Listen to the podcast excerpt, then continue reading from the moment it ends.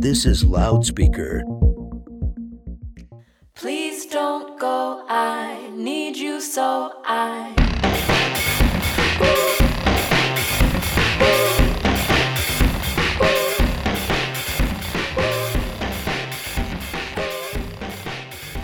Hello, everyone, and welcome to Feminist Hot Dog, the podcast about finding joy through feminism and living your best feminist life.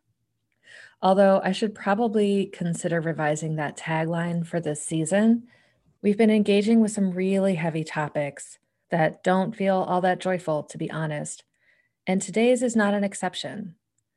I'd like to issue a content warning, which is that we will be talking about women and suicide with my guest and also my friend, Sarah Schofield. But although this topic is very intense, I'm really happy we covered it because I learned so much. And one of the most important things I learned from Sarah is the fact that we as a culture don't do a good job talking openly about suicide, and that this actually puts people at greater risk for ending their own lives. My hope is that this episode makes a difference in some small way by opening a dialogue. And the other thing I wanted to say before we dive into our interview was that I have always struggled with how to reconcile the idea that suicide is preventable with the knowledge that it's no one's fault. In my mind, I'm like, well, if it's no one's fault, then who's supposed to be doing the preventing? And Sarah really opened my eyes about that too, because as you'll hear, the prevention strategies she discusses are very much grounded in systemic and social change.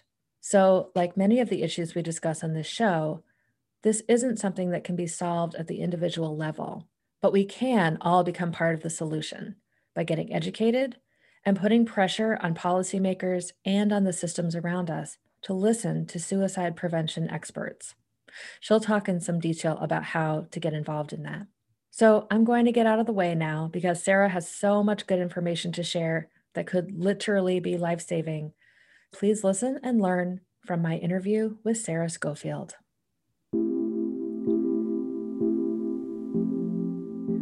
Well, Sarah, thank you so much for joining me today on Feminist Hot Dog. It is really, really lovely to be back in touch with you. I'm so glad that we're doing this. Yeah, thank you so much for having me. I appreciate the opportunity. You and I have known each other for a long time, but been out of touch for a few years. For our listeners, do you mind just telling us a little bit about yourself? You've certainly done a lot of interesting things in your life and done a lot in the arts. You are now an advocate, which we're going to talk about. We met through roller derby, which I don't know if you're still involved in that or not, but tell me a bit about you, your life, and how you describe yourself. Yeah, as far as roller derby is concerned, I am not involved any longer. But yeah, obviously that was a big part of my life for a long time. Something that I think is something that I really identify with as far as who I am is I'm a vocalist and I sing in a band and have for about 20 years. And before that, I was a singer in school and college and studied music here in Eugene where I live. So there's been a lot of music in my life. And as a singer, I have had the opportunity to do a lot of things with that and a lot of really kind of obviously like empowering events that when you get the opportunity to stand up and be the one with the mic, people do tend to listen. And so that's really cool is I've had the opportunity to share my story and influence people in a way that I feel like is really important just by being a person who's willing to take the mic and stand up and be that guy or gal. Well, on that note, the topic that we're going to address today is suicide and mental health and suicide prevention, and all of which is involved in the advocacy work that you've been really focusing on, it sounds like almost exclusively for the last year, but for a while now. And I know you have a really personal connection to this issue, and to the degree that you feel comfortable, can you tell us what led you to this work? Yeah, absolutely. And my degree of comfort with this is pretty a lot. I don't have many secrets or things that I don't feel comfortable sharing. It's actually something that's I'm really passionate about as far as like normalizing this stuff. And so talking about it is kind of the first step. So for me, being someone who is an advocate who also has a real personal connection, it's important for me to share that in order for me to feel like I'm kind of, walking my walk. And so I grew up in a household with my father was mentally ill and struggled a great deal with depression. And when I was 10, he died by suicide. And so that was kind of my first real introduction to like what that looked like. And, I'll be honest, it was obviously very traumatizing and very scary, but it also is so different. And people who haven't experienced death by suicide in their lives, but have experienced death in other ways can tell you how different that looks and how different kind of that grief process is, and also just how people handle it. My grandparents died of cancer and nobody suggested that someone was at fault. That was normal, that, people die by illness. And so a lot of the stigma comes from this idea that suicide's a choice, that people are intentionally harming those around them. And that's kind of how I was raised, as far as my father, before he died by suicide, was very anti-suicide and spoke about it in a way that was like, only cowards do this. And actually, his father died by suicide in 1967. My grandfather was the mayor of Springfield, Oregon, and he killed himself. And of course, at that time, that was not addressed in any way. It was reported as accidental and nobody really talked about it, and it all just kind of got washed over. And so that was the environment I grew up in. My family's all Catholic. So of course there's that religious piece that suggests that, the lake of fire business, which definitely doesn't encourage a young girl who's just lost her father to feel any sort of thing except horrified about the whole experience. And so as I got older, I kind of started to have my own symptoms of mental health condition when I was in high school. And then ultimately, when I was about 20, I was diagnosed with bipolar disorder, as well as some other disorders, one of them being PTSD from the trauma that I experienced as a child, both in a household that ultimately was pretty abusive because of the sickness, and then losing a parent to suicide. And so when I started to get sick, I didn't really recognize it. And that's such a strange thing. And it's, again, part of the reason why I talk about this so often, is that even people who are aware of the existence of these mental health conditions or challenges don't identify that in themselves, because, again, there's this huge pile of like shame and fear and, people not taking that seriously, or there's just this whole narrative around it that it's not acceptable. And so I attempted suicide when I was 21, and ended up in the hospital and spent some time in the hospital, and essentially just had to acknowledge, like, oh, this is a part of my life now. I remember when my psychiatrist told me that I had bipolar disorder, I said to him, oh, that's like never going to go away. And so there was a lot of my early 20s in kind of this battle of like, I'm not doing this. I don't want to be this person. I don't want to be sick. I've already seen what that looks like. It's terrifying. And so ultimately, of course, I had to acknowledge that that was the case, and that I wasn't able to drink or drug my way out of being ill, and that it was going to require intervention from a doctor, and I was probably going to have to accept that medication is part of my life. And now at 42, I absolutely have. And, I live a life of challenges, but I get along the best I can, and I take my medication and I see my doctors and do all the things, and have learned really that there's millions of people literally who live with these kind of conditions and survive it. In 2011, unfortunately, I also lost my brother. So he was just almost 10 years older than me. As a matter of fact, I think that you met him. He did some work. I did. Videotaping at the Emerald City. But yeah, he struggled the same as me. He had bipolar disorder, and he spent many, many years trying to get some way to get through that and find new avenues. And ultimately, I just say he just wore out. Just was tired of trying and doing all these things. And, there's many different factors when it comes to suicide, one of which is mental health conditions. That's common, but also really like there's a lot of other factors that go into it, and it's certainly, it's preventable. So my brother died in 2011, and then some years after that, I was introduced to the American Foundation for Suicide Prevention, which I was not aware even existed, but I was invited to a community event, and I ended up volunteering for that event, and then ultimately got sucked into the world of the suicide prevention stuff. And it's been really good. It's been really good. I've been doing this for about 5 years. And as you said, for this last year during the pandemic, pretty exclusively doing this work. And, you know, just, I always say, doing it for everyone, and especially for me, because a lot of this stuff affects my life very personally. And, you know, I want this stuff to develop.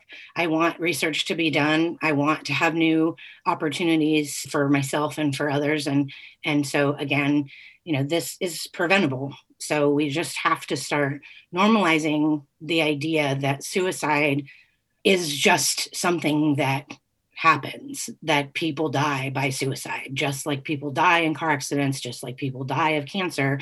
That's something that happens. And there's not shame in reality. There's shame that our society has created. And so that for me is a huge thing, that when you feel afraid to speak out about what you're going through, obviously that's going to lead to you having a worse time trying to get through it. You know, you don't hear a lot about people who have physical illnesses that choose to stay secret about them. Even just in the short time that you and I have been communicating about the content of this podcast, you've already kind of revealed to me some of my assumptions, and some of the way that I think about suicide is not very thoughtful. Like, I've known people who've died by suicide, but I haven't necessarily thought through the way that silence and stigma surround this issue. So I do really appreciate that. And when we first started talking about you being on the podcast, and I asked you sort of, well, how does this issue connect to feminism?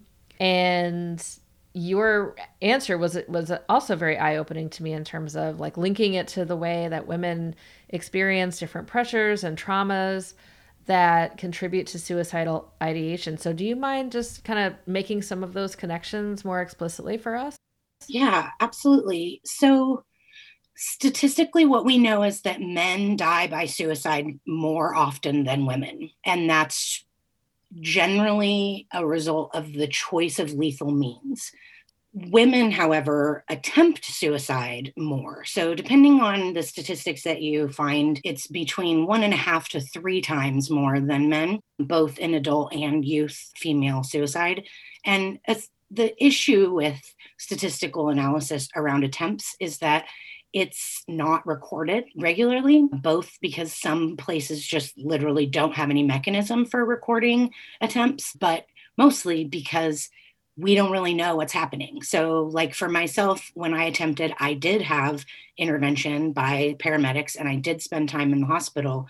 But if I hadn't told the people in the hospital that I had intentionally ingested medication to die, they wouldn't have had any knowledge of that. So that wouldn't have been tracked as an attempt. It's just tracked as an overdose. And so, of course, you know, there's a lot of nuance in whether overdose is suicide, you know, depending on how you're looking at it.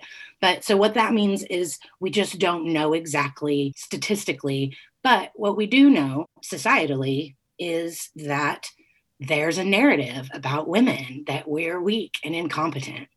And so oddly enough, statistics like we attempt suicide more than men, but men complete suicide more, is looked at as though we as women aren't good enough at it, right? Wow. They use terms like unsuccessful or failed suicides, implying that women essentially are incompetent, that we aren't able to successfully kill ourselves. So there's this kind of bizarro narrative in the world. Of course, we have historically all of these accounts of women being looked at as though they are insane for a lot of different reasons. So one thing that we do know statistically that Women attempt suicide often during menstruation or times of like hormonal distress, which obviously doesn't affect men. However, it just feeds into this narrative that women are out of control, that we can't control our emotions, you know, that we're attention seeking, that we're being dramatic, all these kinds of things. And so ultimately, if you're dealing with a conversation around, especially in young women today, it's looked at like it's just kind of a cry for help from girls who are over dramatic or can't control themselves.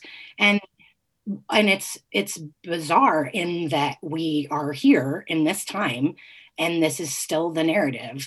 And like, I was doing some research specifically to get some examples for you about historically what this looks like. And one thing that is sort of known, but not really to the extent, is that there was a long period of time in the 19th century and the 20th century where husbands were legally able to involuntarily commit their wives to sanitariums, to asylums, to mental institutions. So literally, women were put in asylums for doing things like, there's a famous woman, her name was Elizabeth Packard, and in the late 1800s, she was put in an asylum by her husband, who was a minister, because she was curious about other religions and wanted to explore what a different church was talking about. And his fear was that she was going to make a stink about their religion. And so he had her committed. And she was in a psychiatric facility for many, many years before she was able to get out. And even I found an account as new as the 1960s, where a man was able to have his wife committed to a mental institution for, and I quote, the patient not doing housework. Wow. And that's real. Like, that's a real thing. This is what, you know, women, I mean, if you look back at, like, as an example, this kind of, you know, outlandish, but the Salem witch trials, right? Like, how many people who were women who were exhibiting, you know, who knows, could be exhibiting menstrual issues or, you know, like I said, hormonal issues, and those get categorized. I mean, when I was looking up the reasons why, like, masturbation is listed. Mm-hmm. Like, if your wife is doing that, she's crazy, put her in a hospital. I just have to jump in here and mention that when I spoke with Sarah, the country singer, on Zoom, she was sitting in front of a life-size cardboard cutout of Dolly Parton, who sings a song called Daddy Come and Get Me. In this mental institution. That song is about a woman in an asylum who was committed by her husband, and it's actually based on a member of Dolly's own family. If you're not familiar with it, I recommend that you go listen and pay attention to the lyrics. They are really disturbing, but also really telling about this phenomenon. He didn't love me from the start, but it's not my mind that's broken, it's my heart. One of the other things I think that really affects women, which is just a societal kind of construct of the way we deal with gender in our world, is the fact that men die by suicide more than 3.5 times women also leaves women to be the primary caregiver for their family without their husbands. And so even when you look at it from a standpoint of men die more, like my mother, who was a person who had 3 children in the 80s, and her husband just was gone in a day, like woke up the next day, and I'm a single mom with 3 kids.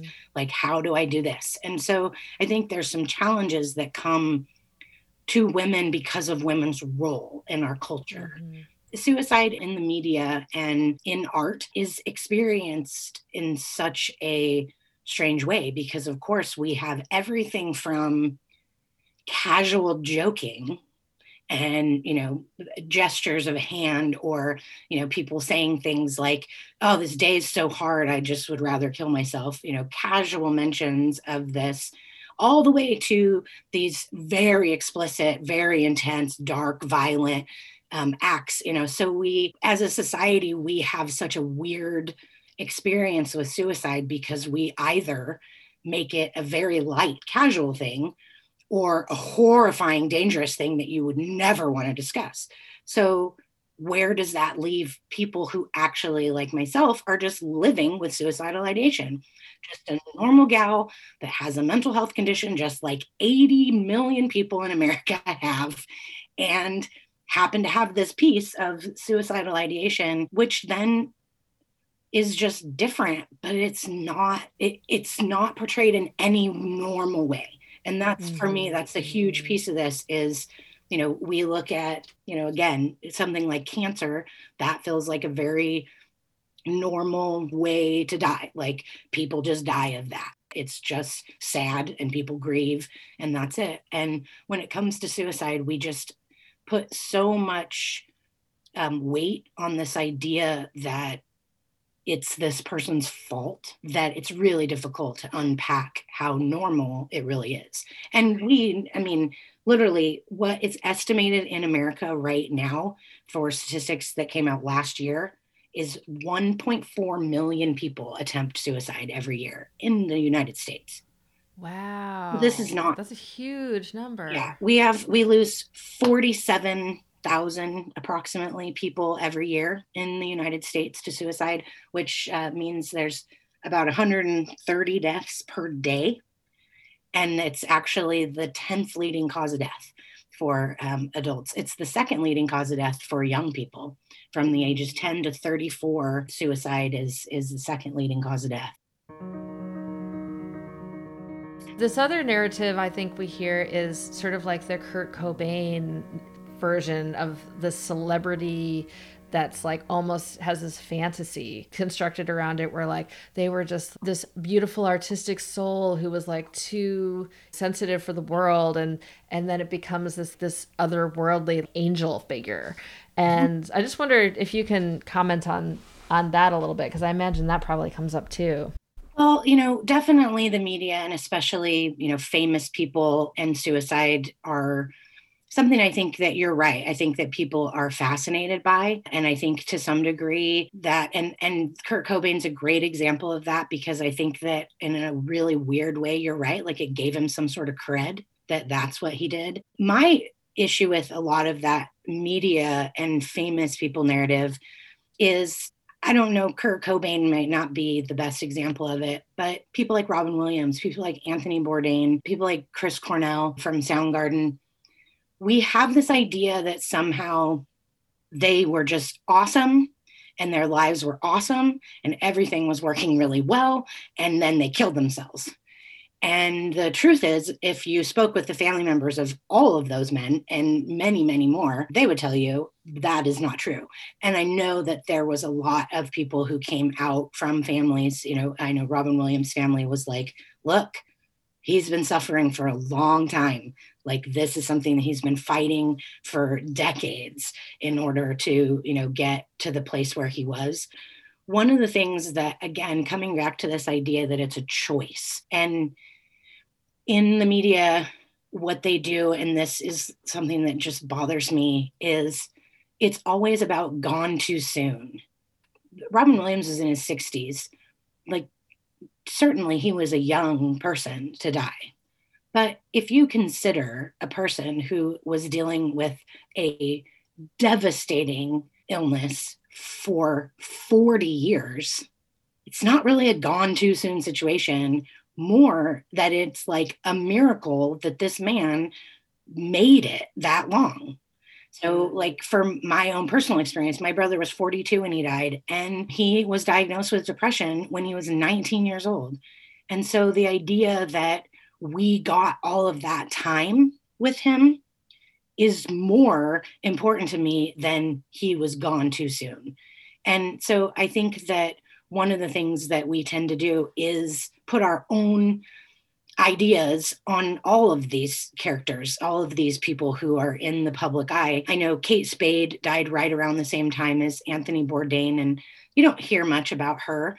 I don't know if that is because she wasn't on TV or because she's a woman. I'm not really sure. But I do know that she was also a person who everyone was like, what? This lady's got this amazing career. She's like this wonderful designer. She's super rich. Like, how could this happen? And her family did come out and say, look, this is a person who has been sick and struggling forever. So we all weren't so surprised as the public was. And so I think it's really personal for everyone and families. And I think when we portray that in the media, we allow the narrative to be written by the people who don't have any right to write it. I've known you for a long time and you've always identified as a feminist. Can you tell us about some of the feminist milestones in your life and what being a feminist means to you? So some of the kind of initial and most important moments as a feminist identifying woman here in our country. The first time I ever knew what the word feminist kind of was and meant, even though I was very woman power and definitely pro women and knew my power as a woman, was I was, I guess, about 22, 23. I read a book that was written by a woman named Inga Muscio called Cunt.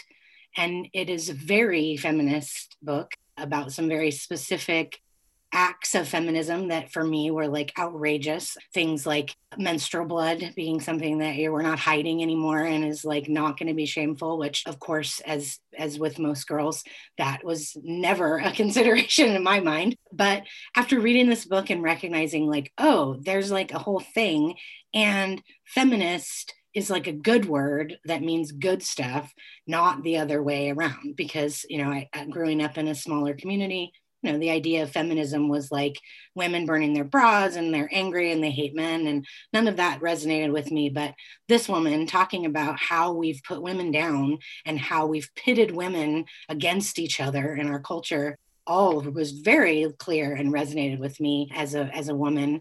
And I said earlier, I am a vocalist and I perform in bands and have for a really long time. And that, I think, is probably the place where I find myself kind of asserting myself as a feminist and being put into a place of having to kind of like stand up for myself as a woman. One example is playing with mostly men all the time and being kind of discounted in my ability just because I'm a woman. When I went to college, the women who were vocalists in the program were definitely looked down on as, you know, kind of silly girls that could sing and not necessarily as real musicians.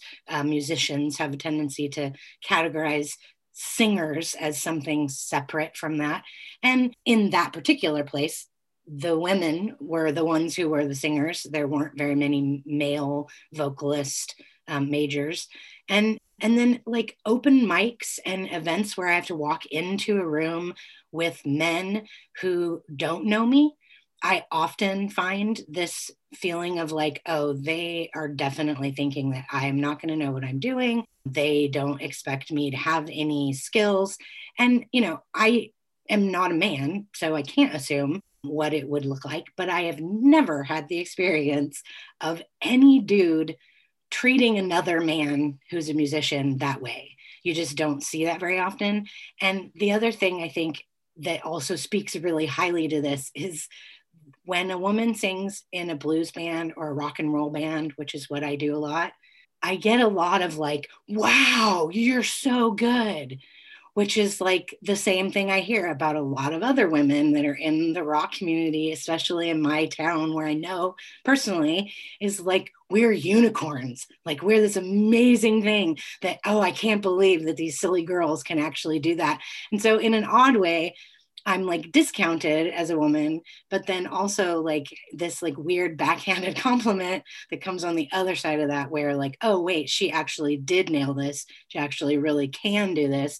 And now we've been proven wrong. So we have to like make a thing about it. So it would be interesting to see what my life as a musician in the rock and roll world would be as a man. But what my interpretation is at this point is it would be a lot easier And it's a damn good thing that I'm a feminist, and I have absolutely no problem standing up and saying, I am as good as you. I don't care how many penises you all have. You don't get to say that I can't do something because I'm a girl.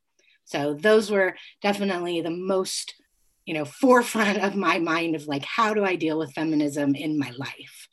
And so how does this work, the work to destigmatize mental health, and, especially talking about the way that this influences women, how does this connect to your own personal feminism? So the first thing that I think is important to mention, and while there are men that I work with in the field of suicide prevention, it is very female focused. So like there are directors and CEOs of these organizations that are men. And then all of the people that I work with pretty much are women who are survivors, women like me who are both survivors and living with mental health conditions. And so it does kind of exist in the dark as a feminist movement. And I don't think people realize that, nor do they really see that. But I believe that it is from the work that I've done and who I'm doing this work with. I thought about this a lot, like how did this specifically personally affect me as a woman and as a feminist? The thing that I locked into, which I think is really interesting and definitely was like the start of this for me when it comes to feminism, when I attempted suicide, I was working in a bank. And so I was working in an industry that is definitely run by men. Your CEOs of financial institutions, let's just say, are probably 95% men. So that's what I did. I worked as a loan officer in a bank, and I had a sales manager at the time who was a man, and I was working directly with a handful of men as a banker. And it was when I very first started and got diagnosed with my mental health condition. And so I was in all sorts of uncomfortable and out of control spaces. And I was working really, really hard to try and, be positive and keep up with my work and make sure that it wasn't affecting what I was doing. But I was also like blackly depressed, like signing loan documents and thinking like, I wish I could just kill myself instead of do this, like pretty seriously struggling with my mental illness and, 21 years old. So struggling with just being a person. And when I was working with my supervisor through this, I was pretty open with him about what I was dealing with. And it was all about, we just want you to be okay. And, it's fine. And then ultimately I was asked to come into his office and was told that my behavior was not acceptable and that I was being too negative and too much of a downer, and that I needed to apologize to all of my coworkers for my behavior, being depressed and, and not cheery, I guess, is really what the concern was. That statement was coming from a man who was like off the chain angry, like used to scream at us about our sales numbers. Like this was not a person who was fun or pleasant to be around at all. So the fact that he was the person who was in charge of telling me that I needed to be more cheery, coming from a guy who was basically scary, was like, oh, okay, sure. That seems really important that I would be pleasant. And that's what led me to my suicide attempt. And I realized that is not a conversation that would have been had with any of the men I work with. Can you imagine a professional man in a suit going to another man in a financial institution and saying, you're not being cheery or nice enough and you need to apologize to your coworkers? And so even in that moment of, I was already kind of thrown into this thing. And I grew up in a household with a woman who I would say probably still would suggest that she's not a feminist because that's problematic for her. And so I really grew up in opposition to her in my home. I really didn't want to be a housewife. I really didn't want to be subservient in any way. And I was going to be all-powerful woman. And so going into that part of my life, like I was not considering at all that I was at a disadvantage in that industry because I was a woman. I never really thought about it. It was like, it was fine. I worked with a bunch of dudes, whatever, doesn't matter. I'm good at this. And, I'm doing as much sales as they are. Doesn't really matter what is, you know, what my gender is. But this was obviously a huge awakening for me to realize, oh, I'm being treated differently because I'm a woman, because no man would ever be called out for that. It's just not a thing. So that was my personal experience with directly relating to feminism and suicide. And I think that it speaks to, you know, across the board, something that still happens. I mean, going back to this idea that, you know, we're dramatic and we can't control ourselves and, you know, we're just attention seekers and, you know, that somehow women are frail. It is definitely not a helpful narrative around anything, and especially when it comes to mental health. I often say mental is kind of a stupid made-up word that really means brain. And a brain is a physical thing that lives in my physical body. So the fact that my brain does not produce what it needs to produce for me to have a consistent mood is a physical ailment. When you, like, what we know about brains, the fact that I have PTSD, like, that's not an emotional disorder. It changes your brain. When you experience trauma, science can show exactly what it does to your brain. And so we know now, based on science, that this is actually a physical ailment, but we still call it mental because somehow we cannot get over the fact that this is different than physical illness. And it's, in my personal opinion, it's nonsense. Like, it's ridiculous that we would suggest that it's something separate from physical health.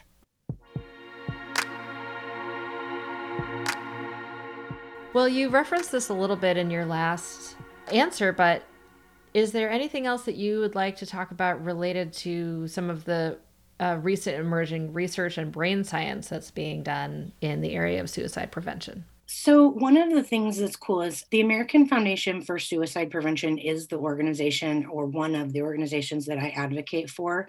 And they are actually the number one privately funded research organization in the country. So they, a lot of what we raise money for AFSP is to do research. And that research is incredible. Every year, we just know more and more about it. And so some of the things that we're studying, because suicide is so multifaceted, we don't really know what causes it. There's not really one thing that causes it. And so a lot of the research that we're doing is determining kind of what makes a person be suicidal versus a person who just has a mental health condition that's not suicidal. So some of that is looking at, you know, psychological studies where they're actually, you know, interviewing people. And some of that is just brain science. Some of it is really looking at, like, is there a difference in this person's brain? And there's just a whole bunch of evidence now that says, yeah, we know that brains work differently when they've been traumatized, when they are deprived of serotonin, when, you know, these kinds of things happen. And so that research is just continuing, you know, regularly to get more and more information, because of course, like anything, it's hard to combat when you don't really know what's happening. And then the other side of this, which is very exciting for me and others who are living with this stuff, is research around medication and treatment.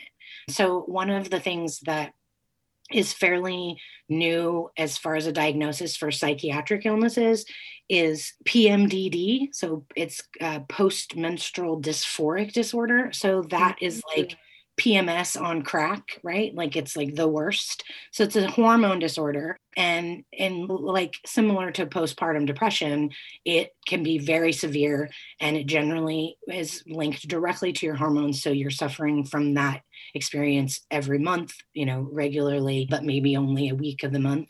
And so that is looking at, like, okay, so now we know this exists as its own separate thing. How do we treat it? And so there's been research. They're now looking into the possibility of using antidepressants and serotonin products that would make, you know, hopefully adjust those hormones. But the hormones versus brain chemistry is, you know, very connected, but different in the same way. And so a lot of that is kind of sussing out, like, can this be used for that as well? And like some of the medication that I use for bipolar disorder is like seizure medication. So, you know, there's a lot of different things that cross over. But one thing, and actually two things, because you are going to ask me a question about this. One thing that's very exciting right now in medical research with suicide is the drug ketamine and the use of ketamine in suicidal ideation. So ketamine has a long history, starting with as a tranquilizer for animals and moving through the party kid community, being a kind of a party drug. And so kind of got a bad rap, and people weren't really looking at ketamine as something to work with. And what they've learned is that it's actually very effective in stopping the immediate urge for suicide. So what they say in our world is putting time between the person and the means. So the way that they're going to die by suicide is the most effective way to stop suicide. What we know about it is that the urge to take your life is fairly short-lived, and that will resolve. And then maybe, yes, you'd have that urge again later or whatever. But if we can intervene in a moment where you are actively like, give me something to kill myself with, we can stop that. And what they've learned with ketamine, which is so interesting and is cool, and they're actually already using it in some hospitals, is that by administering ketamine in that moment, it actually turns off the receptors in your brain that want to kill themselves. Like, it just shuts you down. And so it gives you about a 24 to 48 hour window where this person is no longer suicidal, and allows a person to be admitted to a hospital or gotten into treatment or something like that. So that's very exciting and new, to be able to say, we just have something we can literally just like inject a person with, and in 15 minutes, they don't want to kill themselves. Now, that's, again, something that would be used as a intervention, not as something that would be regular medication for somebody. And this intervention would be temporary, so there would still need to be work into getting somebody safe and getting help for them. But overall, it could make a lot of difference to stop people who are actively suicidal. And then the other piece of this, which, again, falls under the category of drugs that we just don't really want to talk about or think about as effective in any way other than they are a problem. And so here in Oregon, we recently passed a law.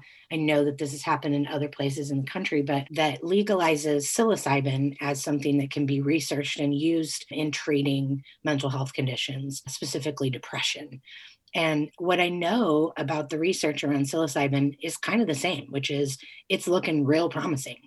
There's a lot of things that are really helping people. They are treating people with microdosing, and that's kind of a new thing, but they say that it can really affect the depression, and kind of in a very different way than antidepressants. So it gives you kind of a different clarity of mind and kind of positive outlook a little bit. And I do have, not my own personal experience, but I have experience with a very, very close friend of mine who started microdosing. He is a guy who has lived with a mental health condition for his entire adult life. He, like myself, has been in psychiatric appointments after appointments and medications and different doctors and, you know, working, trying to figure out how to, you know, be successful and how to not have these feelings of suicidal ideation. And he started microdosing with psilocybin. And after about 6 months, his psychiatrist literally told him, I don't think you need me anymore. He was taking off all of his psychiatric medication. He only microdoses on psilocybin every day. He takes like a super small amount that's weighed out exactly every day, just like regular medication. And he's literally doesn't see his psychiatrist anymore because she was like, in all the time that I've been working with you, I have never seen you so well-adjusted and happy. And it's not from what I'm doing. It's obviously from what you're doing. So go to it. Do your thing. Well, I'm sure Pfizer loves that. Oh, I'm sure they're going to figure out a way to make fake psilocybin here any moment. Oh, I'm sure they will. I'm sure they're already working on it.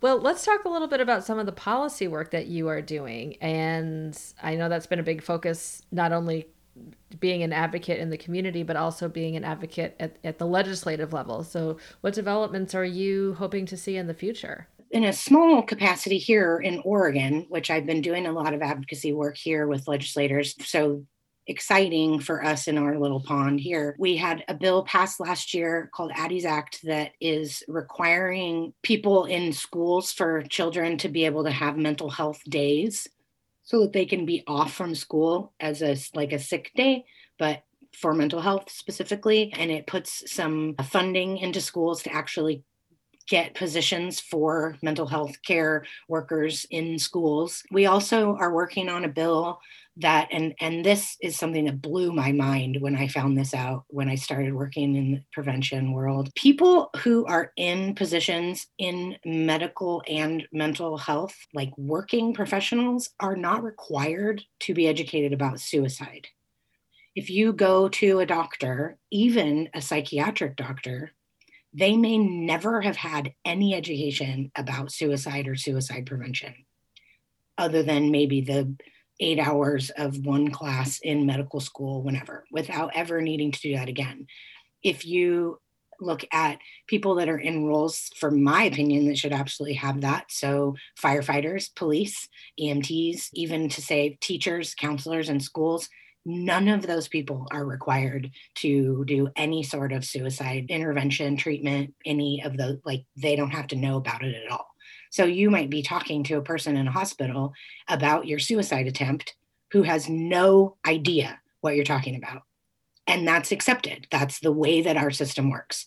So right now in Oregon, we are trying to pass a bill that will mandate suicide prevention, continued education for people in behavioral health as a requirement that they have to learn about it. So again, mind blown that that's not even a thing. And so there's a lot of movement in legislation to try to figure out, like, how do we make that be a thing?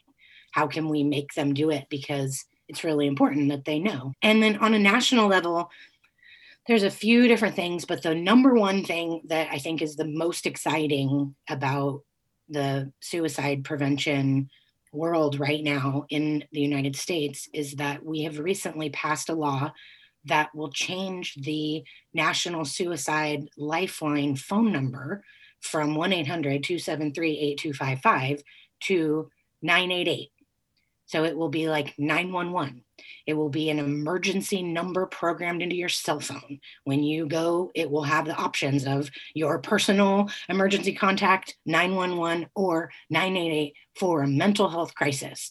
So instead of calling police to intervene on a mental health crisis that we already, as I just stated, know they don't have the information to handle. And usually, more often than not, when police intervene with people who have mental health conditions, I'm sure you've seen this, those people are victimized by the police. They end up being shot because police don't know how to deal with somebody who is acting out in a way that feels scary to them. That's, you know, a person who is suicidal, who has a gun, is very, very unlikely to shoot someone else. Like, that's not what their intent is. And yet people like that die by suicide or by, you know, suicide by cop because police officers are terrified that they're going to get shot because their job is to protect themselves and other police officers, not the person who has the gun, right? So the 988 essentially replaces this long number that nobody can remember and makes it so that it is going to be funded nationally. The FCC has now started actually rolling this out. So by mid-2022, we should see this on everything. So you got a new option for mental health. That number then goes directly to a crisis counselor who is educated around how to handle a mental health crisis. and is educated about how to handle a suicidal crisis or intervention. And so that to me right now is the most exciting thing that we're doing, because again, coming back to this conversation about stigma and, you know, kind of normalizing this as like a thing that exists in our world. It's just a thing. Like, people get in a car accident and they call 911. People come home to their family member who's taking pills. They call 988 and they get that intervention that they need. And how can listeners take action around this issue? Well, one thing that I always say is, if you are a person who is interested in following legislation, I know in Oregon, there is a website for the legislation, and it's like a government website, and I'm sure that it exists probably in all states. And you can actually search through bills to see what is happening. There's always a bunch of different things. I think right now there's like, just in the state of Oregon, there's like 14 bills that address mental health things. So if you are somebody who's privy to that or interested in that, certainly communicating with your legislators is big. One of the things that we do as advocates, which is probably like the number one thing that I do, is putting a face to this.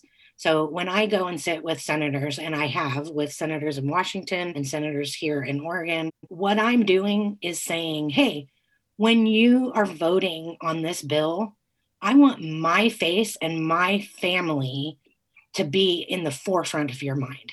I don't want this to be a random idea. I don't want this to be a concept of suicidal people. I want you to know I'm a real person and I have real suicidal ideation, and I have lost people in my life to suicide who were also real people. And so I think being able to just say like, hey, I am a person and I care about this and I have experience with this is important. So if you live in a community, I would say, you know, write your congressmen, write your senators, send them a letter. Hey, this is important to me. I want you to be looking at improving things for people dealing with mental health and suicide issues. Like, I think constituents of those kinds of leaders are the driving force. One thing that's a really direct way that you could get involved and makes this really easy, if you want, is through AFSP. So if you go to afsp.org, there's an option to get involved, and there's a button that says become a field advocate. And a field advocate essentially is you just being hooked in to a system that allows you to know when to email your legislators and for what reason. And then it also is beautiful because it generates based on your address. So you don't have to write anything. You don't have to know even who your legislators are. You just have to tell AFSP, this is my name, this is my email, this is my address, and they will send you pre-written emails, pre-addressed to your legislators for things that are current issues happening. So afsp.org, become an advocate, and then all you have to do is sign up. And it's usually like one email a month, maybe. So it's a pretty limited amount of work for what could be a really big gain. The kind of principle behind it is, if you're, as an example here in my community, if you're Peter DeFazio, congressman for Eugene, Oregon, and you get a letter, an email from me that says, hey, Pete, I really want you to pay attention to this, that's a thing. But if Pete gets 500 letters in the same day that say, hey, we care about this, we want you to do something, that certainly is going to get bumped up to the top of his list of things that he knows his constituents care about. And so really, it's just about numbers. Right now, I think we have close to 20,000 advocates in the country. So we can always use more people doing that. And then the other thing, and this sucks because pandemic screws everything up right now, but in almost every large community in the country, there is an Out of the Darkness community walk during the fall. So if you go to AFSP, you can look up the Out of the Darkness and you can join in. And that's a fundraising community walk. I mean, there's probably one in every major city that you could even go to. Great. Well, I will make sure to have all of those opportunities linked in the show notes for this episode. Thank you. Yeah. Is there anything else we haven't talked about that you would like listeners to know? Yeah, there is. So with all of this said, and all of these conversations about prevention and intervention and, you know, stopping this and lowering these numbers and getting support around this, and again, research to find out what's going on. One of the things that I think is really important is the conversation around who is left when people do die by suicide. And there's always a lot of shame and blame and fear and guilt that they could have done something or should have done something, or, you know, didn't see, but they should have seen. You know, you hear that in all sorts of different versions from people who have family or friends who die by suicide. And the thing that I think is really important is to recognize that there's only so much that we can do as loved ones. And we can support people, and we can ask the good questions, and we can take them to their doctor's appointments, and we can be there for them. But people die by suicide. Even people who, like my brother, who were actively involved in treatment, who knew that they had family and friends that he had that supported him, who was sober, and, you know, who had a partner, and who had all of these things going for him and had done all of this work. The reality is that when it came down to it, the pain and the fear that he was never, ever going to get better, and that he was going to have to do this every day of his life, which is legitimate and possibly true that he would have, he just couldn't do it. And the people around him, despite the fact that we knew that he was suicidal, that he was very vocal about that. He had been suicidal for more than 20 years. We all did the best that we could, but it's really hard to lock a grown man in a closet. It's really hard to, you know, be with somebody every single second of every day. He was a person who had had lethal means removed from his home, but he lives in America where lethal means are available in any store. And so when it comes down to that, if you're a person out there who has lost someone to suicide, what I always say is, if love was enough to keep them here, they would still be here.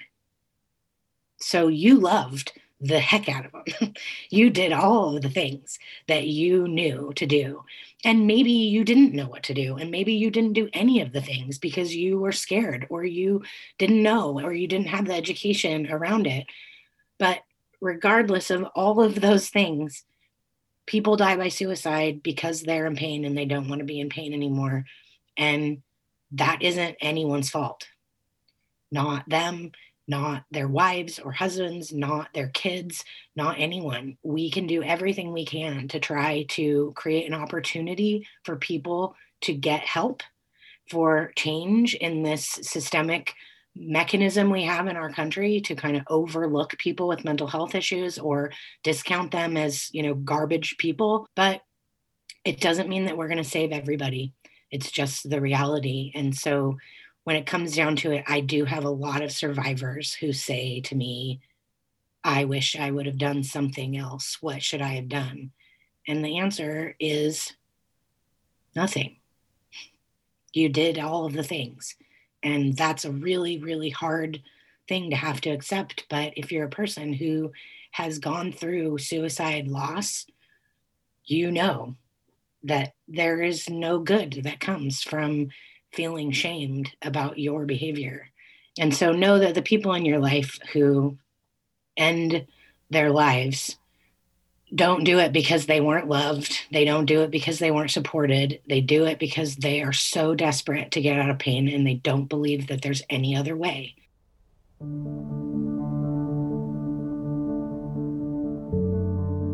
I want to revisit something Sarah said toward the end of our interview. There is no good that comes from feeling shame about your behavior. This links back to something I touched on at the beginning of the episode, which is that suicide, like any other human event or condition with stigma attached to it, like addiction or abuse, can only really be dealt with in the light of day. So being secretive and feeling bad and not talking about it is the opposite of what we need to do if we want to make a difference. I want to thank you all for listening and for taking this episode out into the world with you And most of all, I want to thank Sarah for being so open and vulnerable with her story and so generous with her advocacy. I hope that doing this episode together makes a difference. And listeners, I would love to know what you think. Our music is by Ava Luna and Loyalty Freak Music. As always, listeners, love yourself and love your buns. Goodbye.